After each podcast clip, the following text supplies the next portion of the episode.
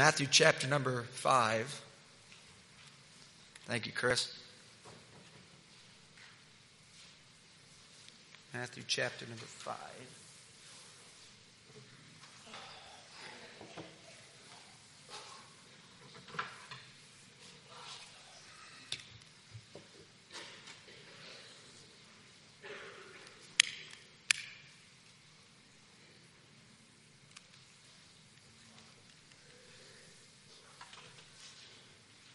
So I have a goal in mind.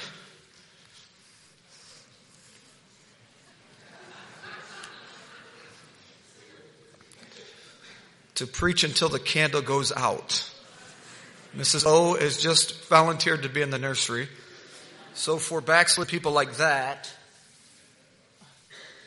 this is your size, right? We'll go half. And then my wife knowing this was the case, she went above and beyond. She's like, how about use this one? not really. I asked her to go pick that up.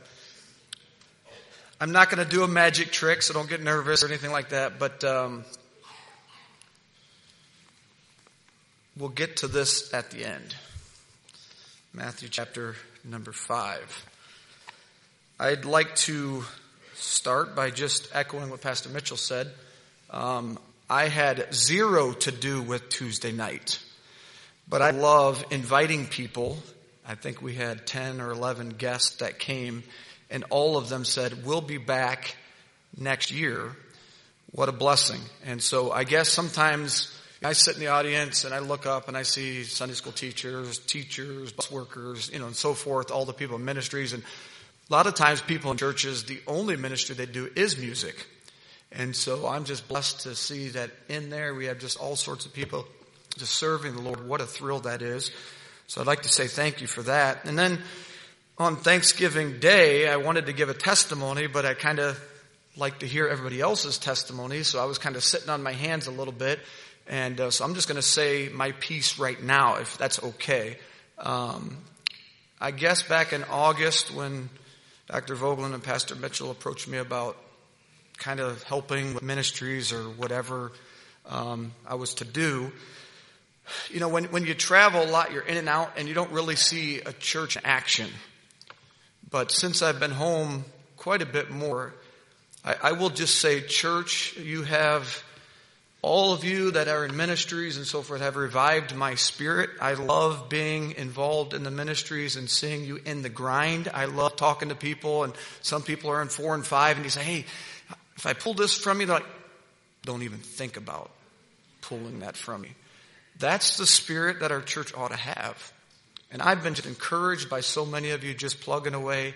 And so I just want to say uh, just a hearty thank you for that. I, I think, as I'm now in my 46th year of being at Fairhaven Baptist Church, I think I'm more burdened than ever for our church to see God save people to see people baptized and added to the church. I want to see God bless more. And I think, think you do too. Um, about two Sunday nights ago, Pastor Voegtlin preached, I don't know if you call it volume two of, of the series on perfection and dissatisfaction. And, and that's kind of been bouncing around in my head. Um, I, I, knew the message the Lord wanted me to preach before that. Um, but we went home as a family and we said, where do we need to improve? And one of my kids said, in everything. And so it's kind of depressing because you think after 34 years of being a Christian, you might have something figured out. And so we began to kind of look at some areas in our life and, um, I think we all understand we need to grow. I think. And the area tonight I'm going to talk about is really kind of as a result of what his message was. It's just kind of been heavy on my heart and has not left. And so I trust God can use kind of both of these things to come together. Matthew chapter 5, verses 14 through 16. I think familiar verses to all of us. So why don't we just read these three verses together? Verses 14. Let's begin. Ye are the light of the world. A city that is set on a hill cannot be hid. Neither do men light a candle and put it under a bushel, but on a candlestick. And it giveth light unto all that are in the house. let your light so shine before men that they may see your good works and glorify your Father which is in heaven. Let's pray and then we'll get into the message. Lord, I need you tonight. You know, physically I'm, I'm not, uh, full, full strength and, uh, I've asked for your help tonight and I ask that you would just allow me to get across the message that you put on my heart heavy. Really since August and September you've been dealing with my heart about this and I think this is the night you've really put on my heart to preach to our church and to those that have assembled together. I need you. I need your help. And ask that your spirit would speak to hearts as only he can. Use your word. I ask these things in Christ's name. Amen. I'm going to ask you to say in Matthew chapter 5, I'm going to be all over. So rather than you just keep working, uh, just trust that I am quoting verses from scriptures. I'm going to do a bit of a Bible study at the beginning and then kind of culminate with a a challenge if I could. Matthew 5, these are the words um, of Jesus to his listeners in what we've come to call the Sermon on the Mount. And even for the kids, they've kind of taken this verse and in junior church or Sunday school we sing the song or on the bus, this little light of mine and hide it under a bushel, no, those type of things. And this is kind of the text where it comes from. Uh, Albert Barnes kind of sums it up pretty good, these verses. He says, when talking about the light of the world, he says generally in the practical sense, it's talking about the sun. The sun, he says, renders objects visible, shows their form, their nature, their beauties, and their deformities. And then he goes on to talk about the word light often applied to religious teachers and preeminently in the spiritual side of things applied to Jesus Christ. And of course that transfers on to ministers and Christians. We simply are this. We are the light of the world. Then he talks about a candle. We don't light a candle for the purpose of concealing it, do we? We light a candle for the purpose of, for it to give light to others and to ourselves. And so he says in verse number 16, let your light so shine. The purpose of light is to give off light so men, based on the scriptures, may see your good works. And what's the rest of it? Glorify your Father which is in heaven. The Pharisees acted to be seen of men. But true Christians ought to act to glorify God.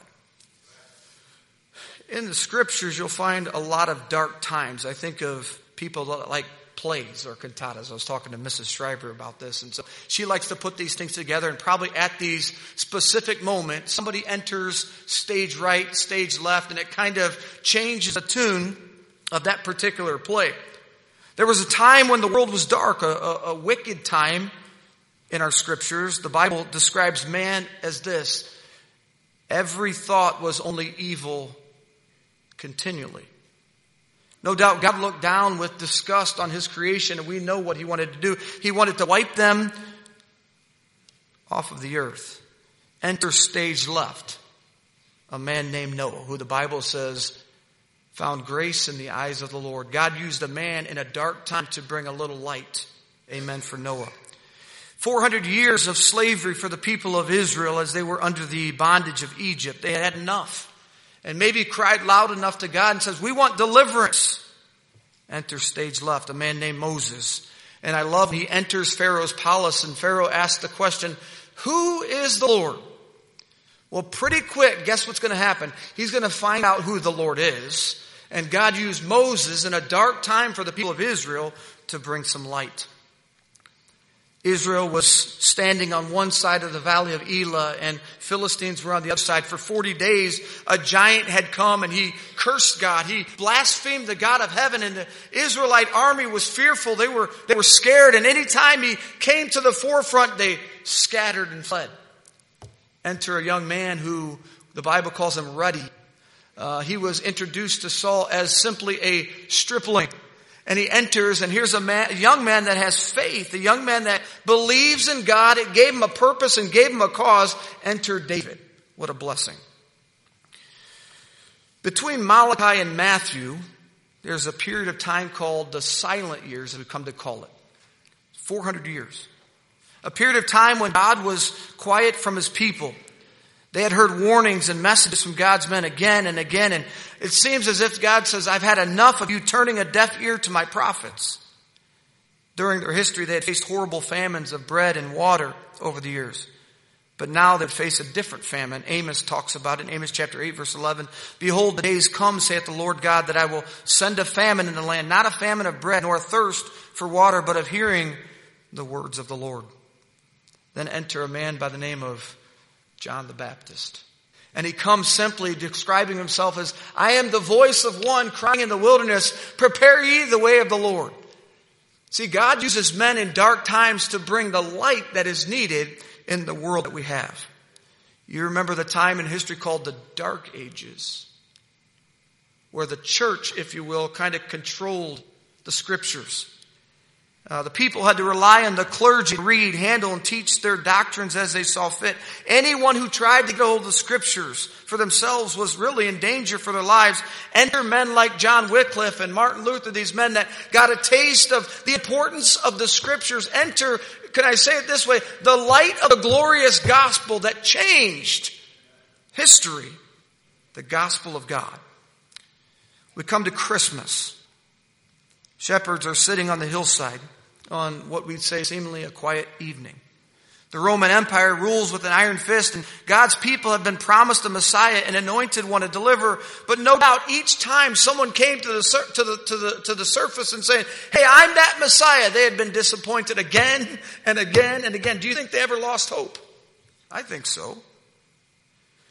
Well, shepherds most likely after an eventful day of watching their flocks by night were quite surprised when the sky lit up and they received the announcement about a baby that had been born. Enter not from stage left or stage right. Enter from above the babe, the son of God, the king of the Jews, the good shepherd, the door of the sheep, the way, the truth and the life, the resurrection and life, the true vine, the son of man. And for tonight's message, the light of the world. I'm so thankful for the light of the world. Take the year 1809. The international scene was quite tumultuous and chaotic. Napoleon was sweeping through Austria. Blood was flowing quite free. Nobody really then cared about, cared about babies. But the world in 1809 was overlooked some terribly significant births. Some of you might know a man by the name of William Gladstone was born that year, destined to become one of England's finest statesmen. That same year, Alfred Tennyson was born. He would be uh, very involved in lit- uh, literary world. Oliver Wendell Holmes was born that year. Some might recognize the name Edgar Allan Poe. It was also in the same year that a physician named Darwin and his wife named their child Charles Robert. And that same year produced the cries of a newborn infant in a rugged log cabin in a Hardin County, Texas, or sorry, Kentucky. The baby's name, Abraham Lincoln. If there had been news broadcast at that time, the writer of this says, I'm certain these words would have been heard. The destiny of the world is being shaped on an Austrian battlefield today. But history is actually being shaped in the cradles of England and America. Similarly, every, everyone thought taxation was the big news when Jesus was born. But a young Jewish woman cradled the biggest news of all, the birth of a Savior. Many men have made their mark on the world, yet there is one we call the man of sorrows. And he made his mark not just on a time period, on all mankind. I'd like to just say tonight I'm thankful for the light. I'm thankful for the light of the world. You look at darkness and it's described by Mr. Webster in many ways, but he talks and says it's the absence of light. It's the idea of being obscure. It's the lack of clearness. It is a state of being intellectually clouded.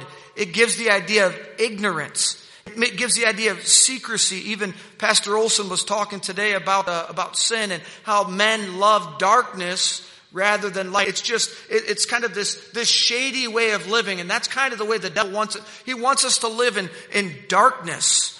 And the idea of gloom, the idea, idea of as, as utter darkness, a, a private place, great trouble and distress. When people say, I'm, I'm living in dark times, we understand it's not a pleasant time. It's a, it's a bad time for them. Even hell is called, or Satan, the empire of Satan is called power of darkness. I read these descriptions of darkness and it reminded me that I'm thankful for the light because the alternative is Jesus Christ. And I have a whole list of things about the light we'll skim over, but making decisions in, a, in the dark can lead to some regrettable consequences. Back in the days before electricity, a tight-fisted old farmer was taking his hired man to task for carrying a lighted lantern when he went to call on his best girl. Why, he exclaimed, when I went a courting, I never cared one of them things. I always went in the dark. To which the reply was, yes, and look what you got.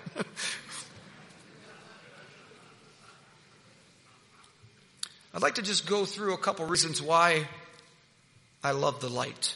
Number one, I love the light in its placement.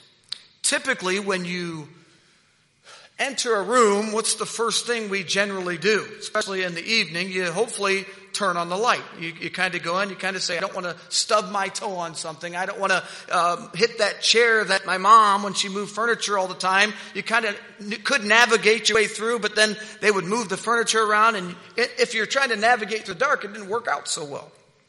So you turn on the light. Genesis chapter 1 tells us what? In the beginning, God created the heaven and the earth. And the earth was without form and void and what's the word? Darkness was upon the face of the deep and the Spirit of God moved upon the face of the waters. And God said, let there be light.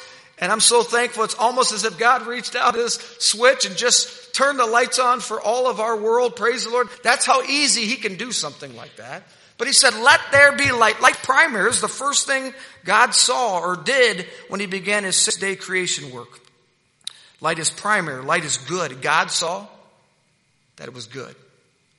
You know, it's interesting. James says this, every good gift and every perfect gift cometh from above, from the Father of lights.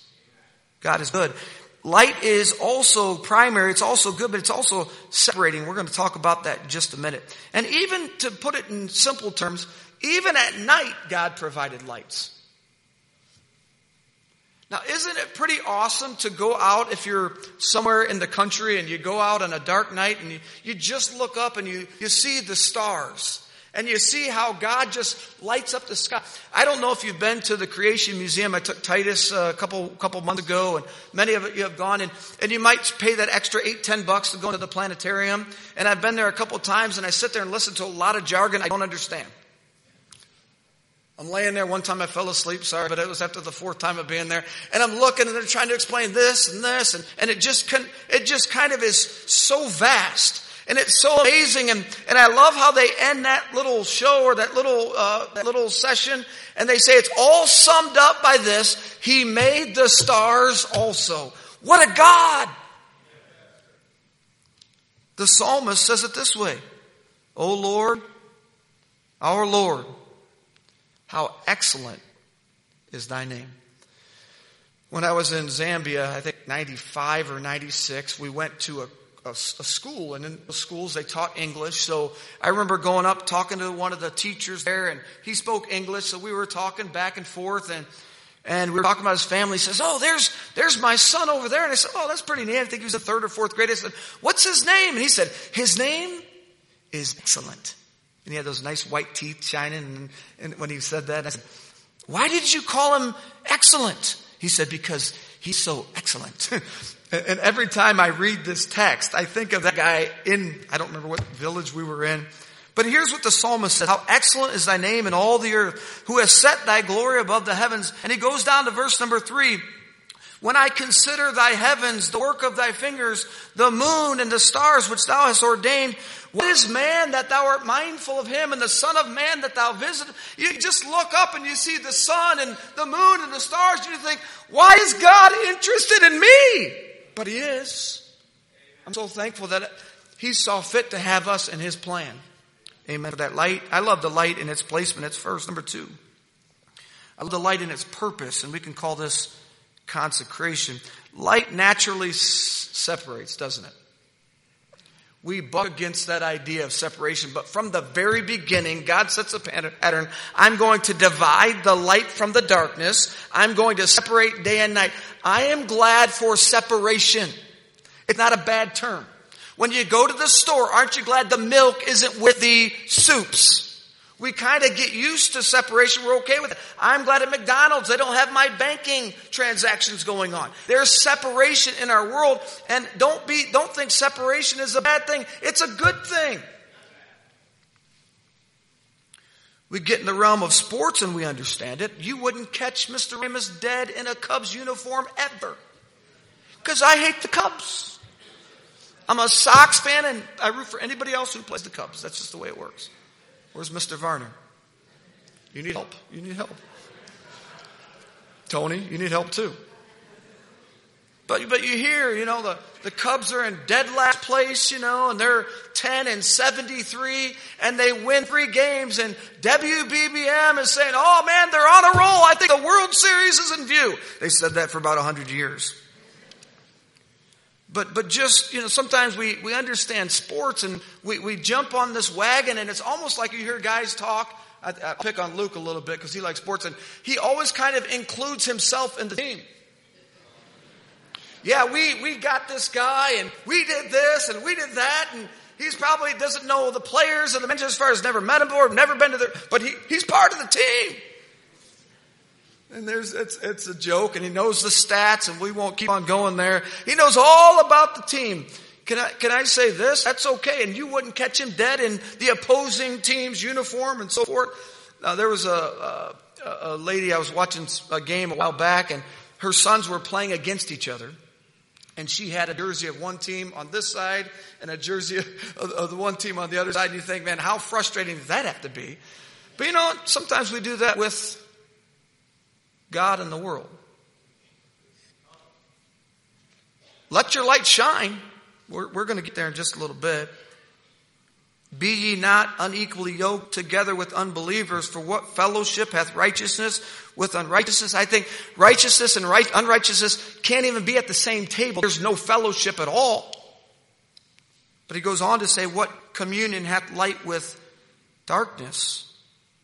They shouldn't even be in the same sentence. Peter says it this way, but ye are a chosen generation, a royal priesthood and holy nation, a peculiar people, that ye should show forth the praises of him who hath called you out of darkness into his marvelous light. Can I say this? When you trusted Jesus Christ as your Savior, he called you out of darkness into light. Why are we trying to scramble back into the darkness? Light has a purpose of separation. Don't be afraid of that. Our text simply says, ye are the light of the world. It doesn't say you are trying to be the light of the world. This is going to happen when you become the light of the world. We simply are the light of the world. This candle's burning. Now with what we have today, it's really not super effective. I get, it. I remember the old movies the Bob Jones films of back in the day when I was a kid. You'd have these guys going through the castle and they'd have a little candle in front of them walking down those stone uh, hallways and you'd see the shadows. Kind of actually creepy. But that's what they used. That's what they had. But now we have these conveniences where something like this really is not super helpful to us. And really when you think about candles, you say, hey, can you go to candle people? That's what they do with candles. Now they wonder if the scent is, is good or not. We don't really think about them for light. And, and I thought about that. Sometimes we take what God has as useful for us and the convenience has kind of taken that usefulness away. Be careful of that. We are lights. When our ways are dark, the light has a way of revealing that darkness. Listen to these verses. Paul writes to the church at Thessalonica, ye are all the children of light. We are not of the night nor of darkness. John writes this, again, a new commandment I write unto you, which thing is true in him and in you, because the darkness is past and the true light now shineth. He that saith he is in the light and hateth his brother is in darkness even unto now. Can I say tonight, if you have strife against a brother or sister in this building tonight, you are living in darkness. That's not the way it ought to be. You need the light of the gospel to come in and move that out. We ought to be unified based on the scriptures. Paul writes this to the church at Ephesus, for ye were sometimes darkness, but now are ye light in the Lord. Walk as children of light. People ought to see a difference in us. We were at Costco a while back and getting, enjoying those, uh, beef dogs and that cheap meal on a, on a family night and we didn't have room at the table so there was a, a guy sitting here and so I say, hey, do you mind if I, uh, if I sit next to you and my family will sit over here and we got talking. He was a talker and I'm a talker. He says, uh, your wife and your girls, they got character. Like, okay. What makes you say? He's like, just the way that they're dressed tells me they got character. I'm like, huh. So even the way that we dress tells the world there's something different about us. Don't be ashamed of that. We are children of the light. Amen. Paul says, and have no fellowship with the unfruitful works of darkness, but rather reprove them. He writes in Ephesians 6 as he talks about the armor, we wrestle not against flesh and blood, but against principalities, against powers, against the rulers of the darkness of this world. Are you getting the point? Light has a purpose, and its purpose is consecration and separation. Light naturally guides us. Thy word is a lamp unto my feet and a light unto my path. So I love the light in its placement at creation. I love the light in its purpose in consecration. But pretty simply stated, I love the light in its person, the Lord Jesus Christ. First John says, This then is the message which we have heard of him and declare to you that God is light. We heard today about I am the way. God says, I am the light, not a light. I am the light. Praise the Lord for that. Jesus is speaking to the, those that brought the, the, the lady that was uh, taken in adultery, and he speaks to this group and he says this, I am the light of the world. He that followeth me shall not walk in darkness, but shall have the light of life. The next chapter, he's speaking to the man that we say is born blind. John chapter 9 verse 5, he says this, as long as I am in the world, I am the light of the world. People had meetings with this light, didn't they? We, we, we sung about it tonight, the shepherds on that Christmas evening.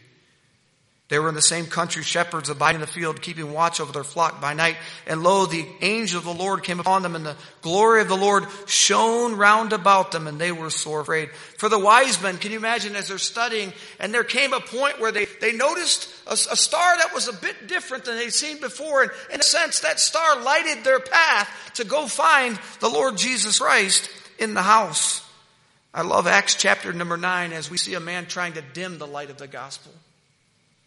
He's got decrees to go and hail men and women to put them in prison for their belief in the Lord Jesus Christ. In chapter 9 verse 3, Paul, Saul says, this, uh, says this, and as he journeyed, he came near Damascus and suddenly there shined round, round about him a light from heaven. Watch me. God showed up and it changed his course of life when he met Jesus. And we see some years later, he's standing before Festus and Agrippa in Acts 26, verse number 13, and he's giving his testimony. And he says this, At midday, O king, I saw on the way a light from heaven above, above the brightness of the sun, shining round about me and them, which, listen, he says, it was brighter than sun because he met Jesus. He met the light of the world. And when they were fallen to the earth, I heard a voice speaking to me, and saying in the Hebrew tongue, Saul, Saul, why persecutest thou me? It is hard for thee to kick against the pricks. And I said, Who art thou, Lord? He said, I am Jesus, whom thou persecutest.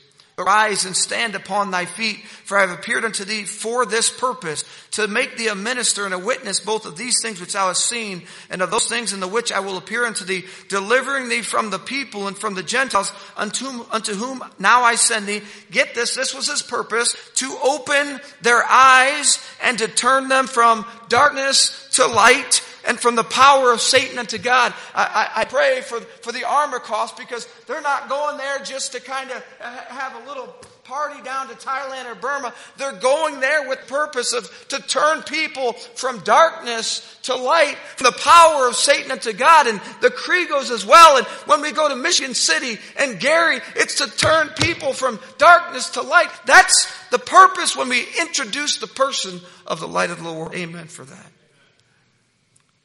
So I say it simply this I love the light in its placement, its purpose, its person, but I'll tell you where I struggle. And this is really where I want to help us, church, tonight. I don't always love the light in its payment because light costs. I'd like the youngest to the oldest to tune in just for a little bit. Because I think as a church, if we can grab a hold of this, it's going to help Ferry Baptist Church. If our lights are going to shine, it's going to cost something. How many of you have started your own business over the years? I see Brother Johnson. To be successful in business, what does it take? a lot of work. Probably set some things off to the side and focus your attention on that job. I saw Mr. Bollinger. A lot of work. Time. Did it take some money? Did it take some effort? Did it take long nights? What I'm saying is we understand, we, we understand if we're going to put our effort into something, it's going to cost if it's going to be successful. Light cost. Now follow this. I was talking to a pastor. He pastors probably a church of two or three hundred. And he said something to me that's just kind of been ringing in my mind with this idea that we're talking about tonight. He said this. He said, about seven to ten years ago, I could have asked for need to have somebody run the three bus routes that we have, and I would have had ten people lined up at my office door after church. This is what he told me very recently.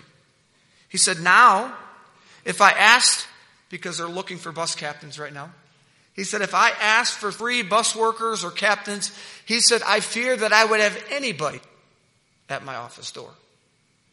This is a pretty good sized church. And so that caught my attention. And so I, ne- I took the next step and I said, Why would you say that, Pastor? What's the reason? This is what he said. He said, I've come to understand that a lot of Christians will serve the Lord as long as it is convenient. He said, they will teach a class if they're going to be at church on Sunday. It will help with the meal as long as they are at church. But this is what he said the extra stuff during the week is off limits now. And that bothered me, but then I stopped to think, you know what, Eric, that's where you are sometimes. There's a warning that we don't get comfortable in our ministries and this is where his message has kind of been eating me up because I sit back and say, well, well, I work in the bus ministry and I help here and I do this and, and, and frankly, I'm okay lighting the candle when everybody else's candle's being lit. You see, we can light up this church and we can be here and it's all wonderful, but I tell you what, what needs to happen is we need to go out there on Monday, Tuesday, Wednesday, Thursday, Friday, Saturday, and that's when men need to see our good works so they can glorify our Father which is in heaven. I'm so thankful that we have a lot of things going on, but I'm convicted about the fact I can show up for visitation for my hour or two. I can show up for this or that, but really there's more than just Sundays that we need to be out there and let our light shine. Now, church, for 24, 25 years, I'm blessed. And I say a hearty thank you that you pay for Brother Ramus and the Ramus family to serve God full time. Thank you, thank you, thank you. I ought to be in 10, 15 ministries because you're paying my salary. So just so you know, you have given me the privilege, the privilege for my wife and I to serve in the youth department, sports, college, junior church. I'm even doing puppets now. I've never done a puppet in my life. I was at nursing home yesterday, took the college on Thursday to, to, to serve. And, and, and what I'm saying, I guess, is this. We can't be satisfied by just lighting our candles at just those one or two times appointed. People need more. And we look at a, at a bus route, and I'm, I'm going to get here in just a second, but we, we love the lights in our house, don't we? I remember my dad would come home from, from U.S. Steel. It's July. Uh, what is it, Christmas, kids? Every light on the house is on. Uh, any parents ever used that one before? is the gear, you know, Christmas?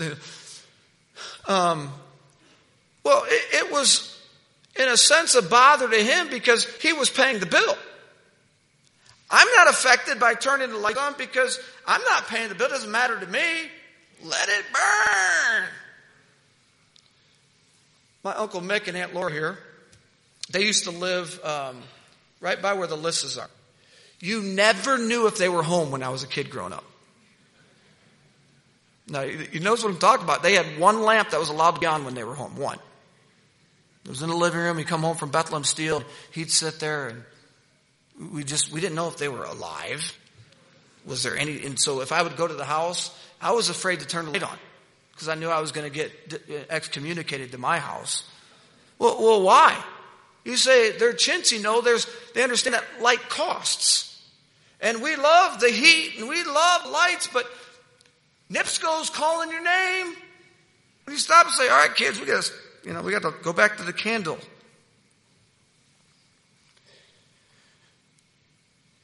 Sometimes I find myself complaining about our ministries and the size of them, and I'm doing zero about it. Maybe teachers, Sunday school teachers, you're sitting back like, my class only has seven people.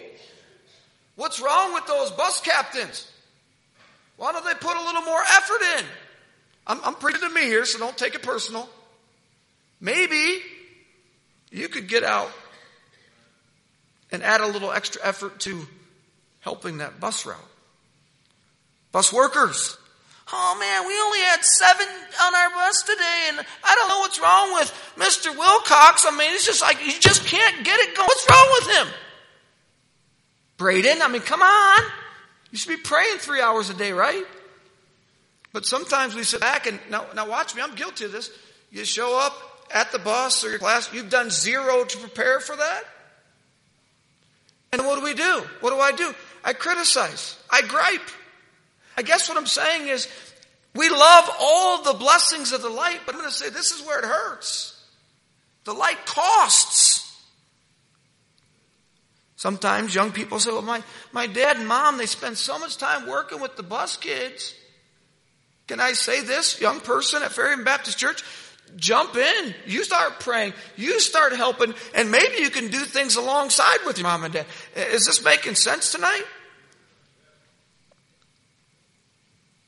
I'm thankful we have hardworking teens, but I've seen this. They'll work 12 hour, 10 hour days for money. But they'll duck going soul winning for three. Why is the candy sale successful? Ladies, thank you. hours and hours and hours and hours and hours and hours. And I've been challenged, convicted, say, you know, I get my kids out there and we need to, but I tell you what, it'd be nice if I could put that many hours out telling people about Jesus. This is not going over well. Am I just here for the purpose of smelling and looking good as a candle? Or am I here to burn for the Lord? We, we started four nursing homes back in September. It was exciting. We got kicked out of one. That wasn't exciting. Uh, you, I think Andrew got got us kicked out. I'm just like publicly defaming you. And I was like, Andrew, find out why we got kicked out. And so he found out, well, we were inviting people to church. And that's kind of why we're there. So said, you're, you're okay. You're not going to get expelled from school. You're not going to be campused. But where Miss Beeson is, is Pines Retirement Village. And by the way, she would love a visit over this time, especially just throwing it out at you. But we had um, seven the first service. Oh, we're excited. And then we had one. And then two weeks later we had one. Two weeks later we had one. Two weeks later we had one. And I pulled Brandon Starr and I said, listen, let's, let's just pray about canceling the service and going to Addison Point because we got a whole bunch more. Let's just shut that service down. That sounds like the easy thing to do. But I said, let's just pray about it. And Brandon made the comment. He says, well, how about we put a little extra time in? How about we get there and make some extra visits and get there early and start door knocking? So two Saturdays ago, they did that. They got there early. Somebody went during the week. And we had eight weeks ago there. That's a novel idea. Put a little extra time in. And what happened is we showed up on Saturdays and we're just waiting for the people to come to us. You know that doesn't happen. If we just came to church on Sunday morning and didn't run the buses and just waited for people to come, you know it's not going to happen. Aren't you thankful that we can go out and go out and bring them in? We had a service there yesterday. We had sent Laura Kriego on a mission and her power packed physique. She's just knocking doors, slamming people, dragging them. Not, not really. But man, we had, we had eight people, I think one of which only one was under 90. And if you could just see them beaming, I was ready that quick to just quit the thing and shut it down. And God says, you know what? Put some extra time in. You know, sometimes it's to run TNT and EMT and TNT for juniors and these things. It takes a lot of extra effort on Sundays and Saturdays, but praise the Lord. C- can I just say this? Two teenagers got saved today in our service. Brian got to lead Kentrell Sanders. Many of you know Latrice, who's in heaven. I mean, he got to lead Kentrell to the Lord. I'm sitting back there. Mr. Goss says, hey, Lavelle's struggling. Mr. Spooner's been working with them. Others have been working with them. I'm, I'm sitting in the back room today. He's like, Mr. Rams, I'm just tired of being lonely. I'm just tired of being dark. I want to get it settled. So you know what to do. And if you could hear him pray today, he says, today I believe Jesus Christ is the way. He got it settled today. You say all that time, of the Hades having them over to the house and the TNT meetings and bringing them to school Monday, Tuesday, Wednesday, Thursday, Friday. You know what happens? It's really not always fun, but the light's got to keep burning. It costs if we're going to see the Lord make a difference. Our text says, let your light so shine. I don't think this is the actual true thinking of it, but when I say somebody is ugly, they get your attention. When I say they are so ugly, that's quite extreme. The Bible calls our salvation so great salvation. And I guess what I'm urging us tonight as a church to do is to let our light so shine. Let's go beyond just lighting the lamp, lighting the candle, and say we're going to do a little bit more. Think about this for a minute. A lighthouse is not there for its own protection, but for the protection of ships that are in danger. Luke says, No man, when he hath lighted a candle, putteth it in a secret place, neither under a bushel, but on a candlestick, that they, that they would come in may see the light. Letting a light shine is costly. A candle does not give light without burning. We cannot let our light shine without paying price. And it's not just for those going on the mission field. I'm thankful we have a church that goes and goes and goes and goes. I'm urging us, I'm encouraging us to keep at it, keep at it, keep plugging away. People are out there still in a dark world that need the Lord Jesus Christ. Get those tracts out, get those tracts out, get those tracts out. People are still searching.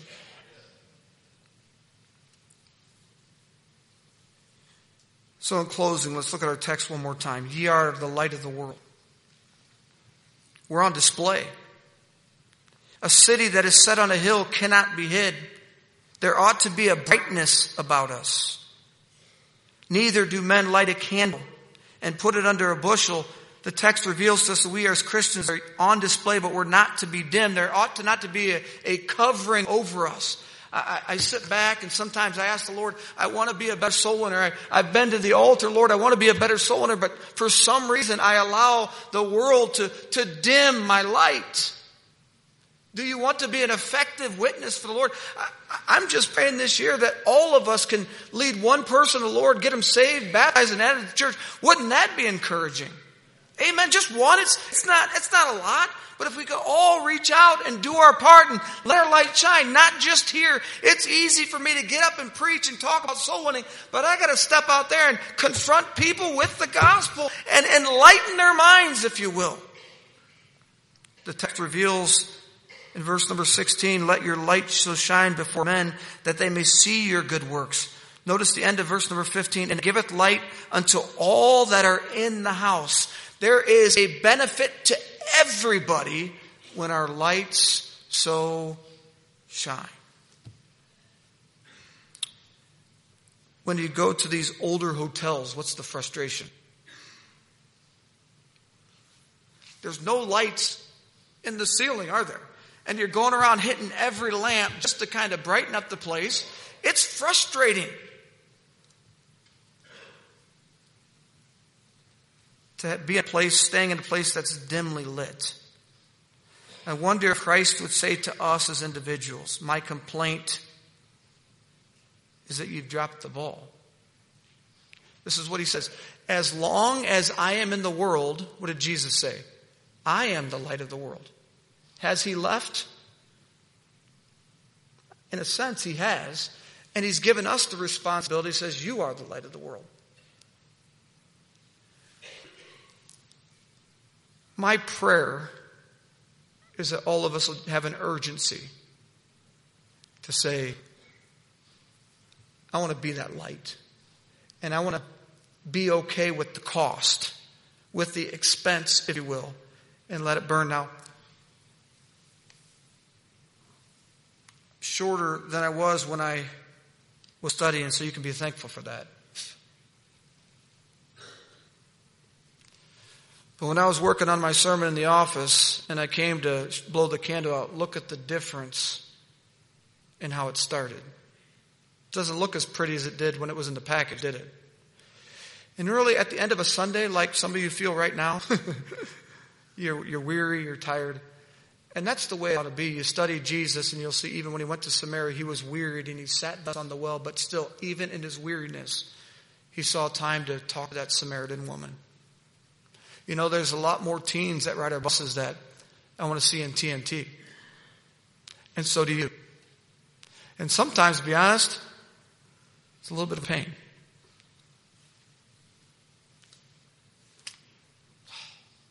Oh, I got this to do. And I got that to do. And we got to go do this. But as a church, if all of us would say, let our light so shine. I'm not just going to show up at my ministry waiting for the leader to say, do this. On Tuesday, I'm going to be praying. On Tuesday, I'm going to prepare, be preparing. On Tuesday, I'm going to go visit that one or two kids that's always so bad in my class. Maybe that visit could make the difference. I don't know. But I trust that we can be encouraged tonight by letting our light so shine. Let's pray.